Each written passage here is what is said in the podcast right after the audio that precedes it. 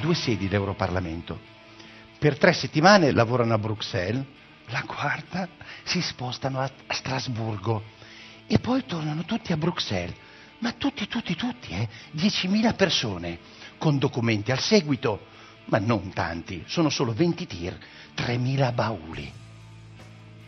Ve lo giuro, è come se il Real Madrid, in trasferta, si portasse dietro tutto il Bernabeu con i tifosi dentro.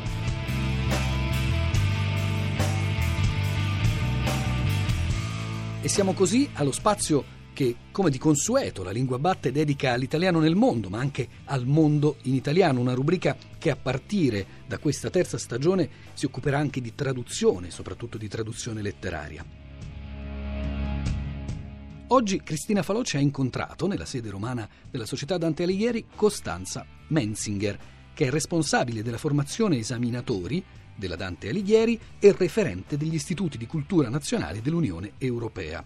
Da una lezione che si è svolta proprio a Palazzo Firenze, la sede romana della Società Dante Alighieri, una lezione per gli studenti di primo livello, tenuta dalla professoressa Sara Di Simone, vengono le voci che state per ascoltare.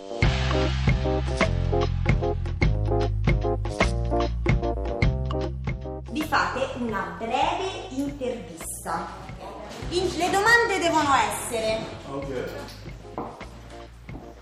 Da dove vieni? Che lavoro fai? Cosa studi? Sei sposato? Da dove vieni? Io vengo dalla Spagna, la mia casa sta per l'aeroporto di Ciampino. Che lavoro facciamo? Io sono religiosa della Croce del Sacro Cuore di Gesù. Facciamo l'adorazione giorno e notte, eh, tutto il giorno. Preghiamo per eh, tante gente, tante necessità in, in, questo momento, in questo mondo. Oh no, lavoro. Io studio. A cosa? Cosa stu- studi? Sì, um, studio uh, italiano, lingua. Ah sì. A spo- sposato. A sposato. Sì, sì, sì. Um, uh, sì, um, sono sposato. Um, mio marito uh, chiama Danny. La tua famiglia è qui in Italia? Mia famiglia è in mia, nel mio paese, Repubblica Democratica del Congo. Qui sono solo. Eh, sono qui giusto per preparare il mio dottorato in eh, pedagogia scolastica, dopo dove essere professore nella mia paese. Io vengo di Paraguay, sono paraguayano, sono architetto. Mio, uh, sono uh, giornalista. Sei sposato? no, non so. Da dove venite? Uh, sono camerunese che lavoro fa? Um, sono, sono medico e sto facendo un'esperienza clinica nell'ospedale di Tovergata. E tu che cosa fai? Eh, io lavoro per la compagnia Eni, eh, sono ingegnere di petrolio. Dove vivi in uh, Roma? Vivo vicino al Largo Preneste. Forse resterò per sempre per qua. Sempre. Perché? Perché, se, perché è bella Roma per lavoro, per vivere e adesso in mio paese sta tanta guerra.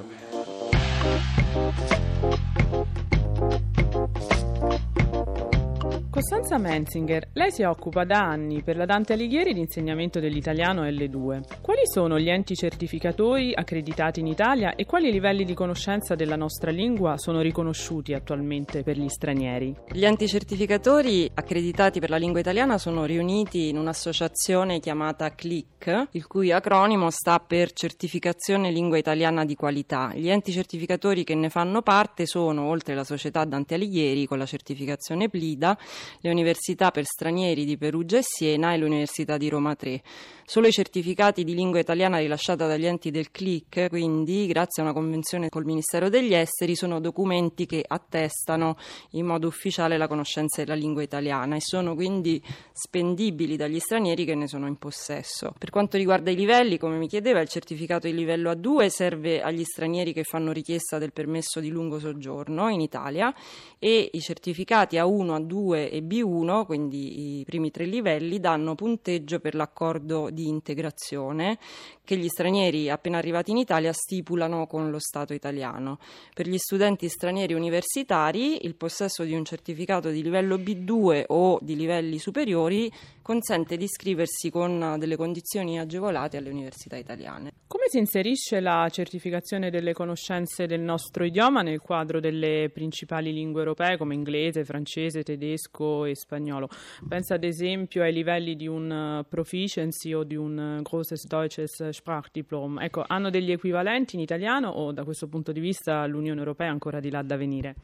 Allora, tutte le certificazioni di lingue europee si basano su un documento comune, il quadro comune europeo di riferimento per le lingue, che propone una scala di sei livelli di conoscenza, dalla 1 al C2, in ordine crescente di difficoltà.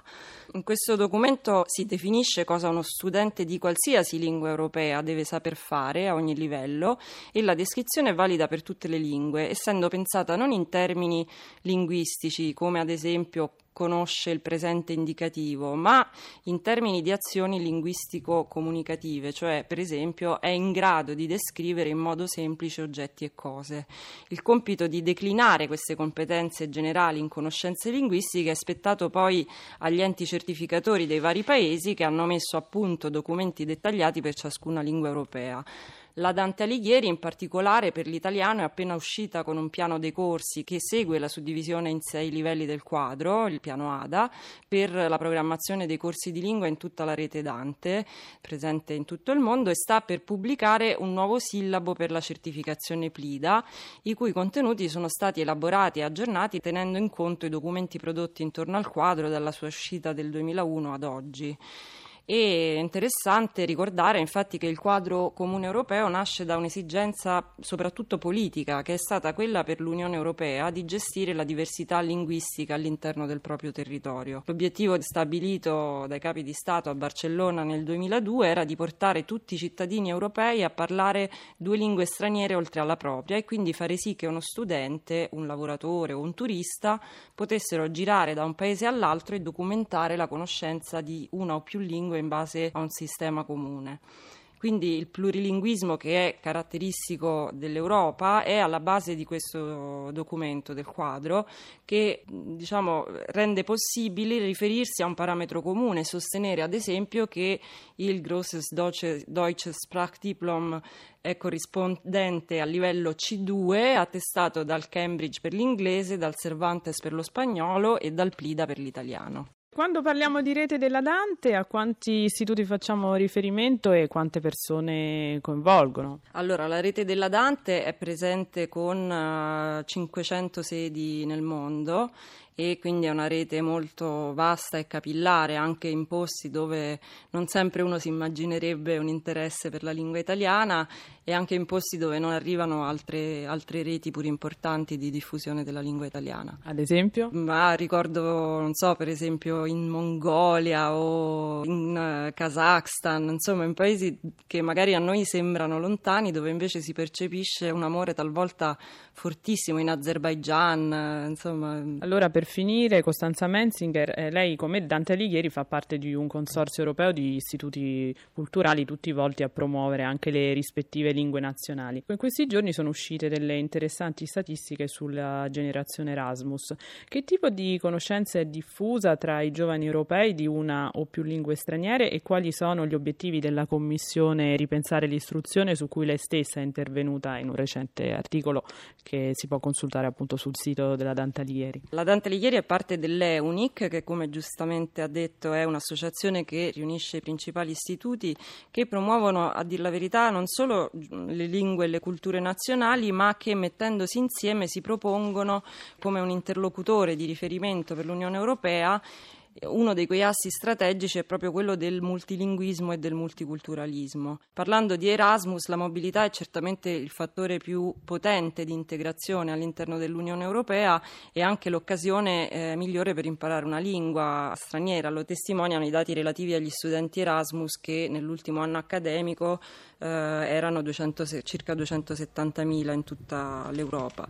La Commissione europea eh, ha recentemente pubblicato i risultati di un'indagine condotta in 14 paesi europei sulle competenze linguistiche raggiunte dagli studenti di cinque lingue europee, nello specifico inglese, francese, tedesco, spagnolo e italiano e eh, dalla ricerca è emerso che le competenze linguistiche assicurate dai nostri sistemi educativi devono essere migliorate sensibilmente. Qui c'è la nota un po' più negativa, nel senso che soltanto il 42% degli studenti europei raggiunge il livello B1 che potremmo definire intermedio nella prima lingua straniera e eh, tra le strategie principali individuate dal documento Ripensare l'istruzione, che è un documento strategico messo a punto dalla Commissione per migliorare il raccordo tra mondo della scuola e mondo del lavoro, rientra quello di portare entro il 2020 almeno il 75% dei, dei quindicenni europei a studiare due lingue straniere e almeno il 50% di essi a raggiungere